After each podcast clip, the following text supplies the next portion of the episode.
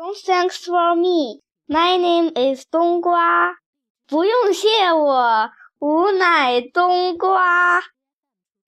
六章从九又四分之三站台开始的旅程。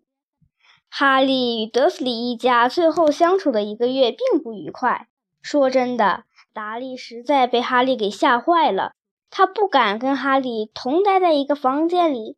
佩妮姨妈和弗农姨父也实在不敢再把他关在储物间里，也不强迫他干活了，也不敢朝他大喊大叫了。事实上，他根本就不跟他们说话，一半出于恐惧，一半出于恼怒。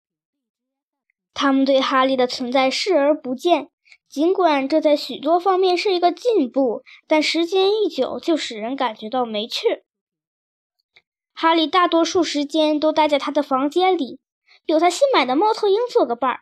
他决定叫他 Headway，这是他从魔法史上找到的这个名字。他的学校课本很有趣，他躺在床上一直读到深夜。Headway 从窗口尽情地飞进飞出。幸运的是，佩妮妈再也不到房间里来吸尘了，因为 Headway 总是叼出来死老鼠。哈利把九月一日以前的每个日期。一天一天的写在一张纸上，钉在墙上。每天临睡前，就在第二天的日期上打一个勾。八月的最后一天，哈利觉得还是要跟姨父姨妈谈谈明天去国王十字车站的事。于是他下楼来到起居室，姨父姨妈正在看竞猜电视节目。他清了一下嗓子，好让他们知道他来了。达利尖叫着跑上屋去。哦，弗农姨父，姨父哼了一声，表示他在听。哦，我明天要去国王十字车站去喝沃茨。弗农姨父又哼了一声，请问您用车送我一下行吗？哼，哈利认为这是表示可以。谢谢您。他刚要回楼上，弗农姨父却真的开口说话了：“坐火车去学校未免太可笑了吧？”你们的魔毯都破光了吗？哈利没吭声。这所学校到底在什么地方？你说，我不知道。哈利说，这才想到这一点，从上衣口袋里掏出车票。我应该坐十一点从九又四分之三站台开出的火车。他读道。姨父姨妈瞪大了眼睛。第几站台？九又四分之三站台。别胡说八道了。弗农姨父说。根本就没有九又四分之三站台，我的车票上就是这么写的。胡说！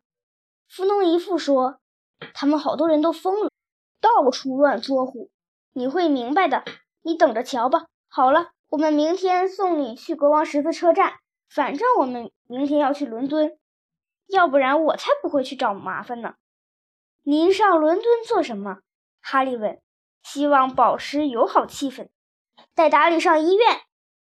糊弄姨父咆哮起来，在他上学之前，把那根可恶的尾巴割掉。第二天，哈利早晨五点就起来了，他又紧张又兴奋，再也睡不着了。他从床上爬起来，穿上牛仔裤，因为他不愿穿巫师长袍进火车站。